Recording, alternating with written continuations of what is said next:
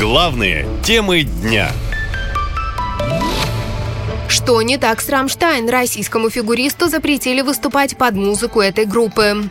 Петр Гуменник – один из лучших фигуристов страны. В прошлом сезоне он завоевал серебро чемпионата России, затем выиграл финал национального гран-при. Поэтому скандал с музыкальным сопровождением его программы нового сезона стал главной спортивной темой последних дней. Оказалось, что выступать под немецкую группу «Рамштайн» отныне в России нежелательно, а сказали об этом спортсмену буквально за несколько дней до первого старта. Я хотел катать «Рамштайн», но по независящим от меня причинам, к моему сожалению и сожалению всей команды, была оставлена старая программа. Так обстоятельства сложились. Больше не могу ничего сказать. Более подробно о ситуации в социальных сетях рассказала тренер фигуриста Вероника Дайнека. Перед отъездом на прокаты ко мне подошла Тамара Николаевна Москвина и показала электронное письмо, смысл которого был в том, что Рамштайн – это не патриотично, плохо и тому подобное, с просьбой навести порядок в тех видах спорта, которые используют музыкальное сопровождение. Письмо было от некоего Евгения Картушина в адрес главы Министерства спорта. Москвина сказала, что это дело государственной важности и не стоит ставить свои интересы выше этого.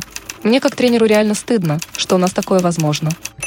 Дело в том, что группа «Рамштайн» в спецоперации открыто поддержала Украину. Вот на Гуменника и написали донос. Уверен спортивный обозреватель Владислав Жуков.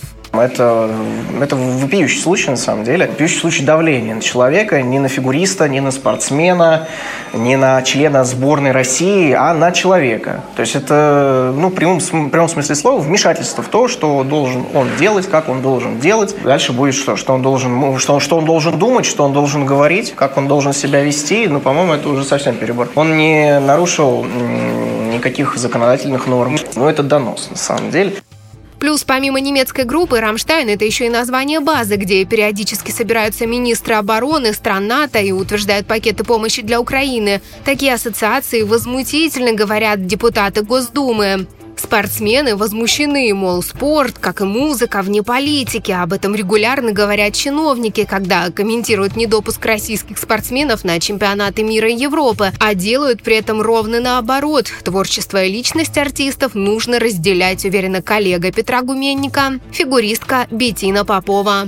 Конечно, если прям вот так вот каждого исполнителя просматривать, что, где он играет, мне кажется, если открыть те же вот какие-нибудь э, ритмы 80-х, короткие танцоров, и каждый трек, там по три трека в программе, почти у каждого, если это все разбирать, можно сойти с ума на самом деле. То есть, мне кажется, музыка должна оставаться музыкой, как бы то ни было.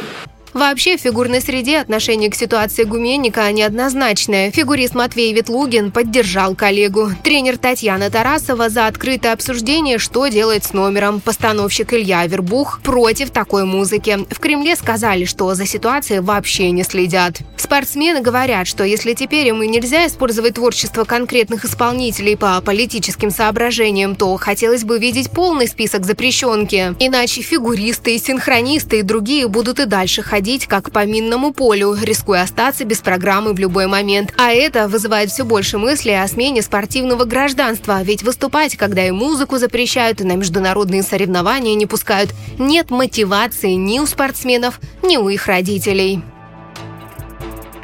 Наша лента. Коротко и ясно.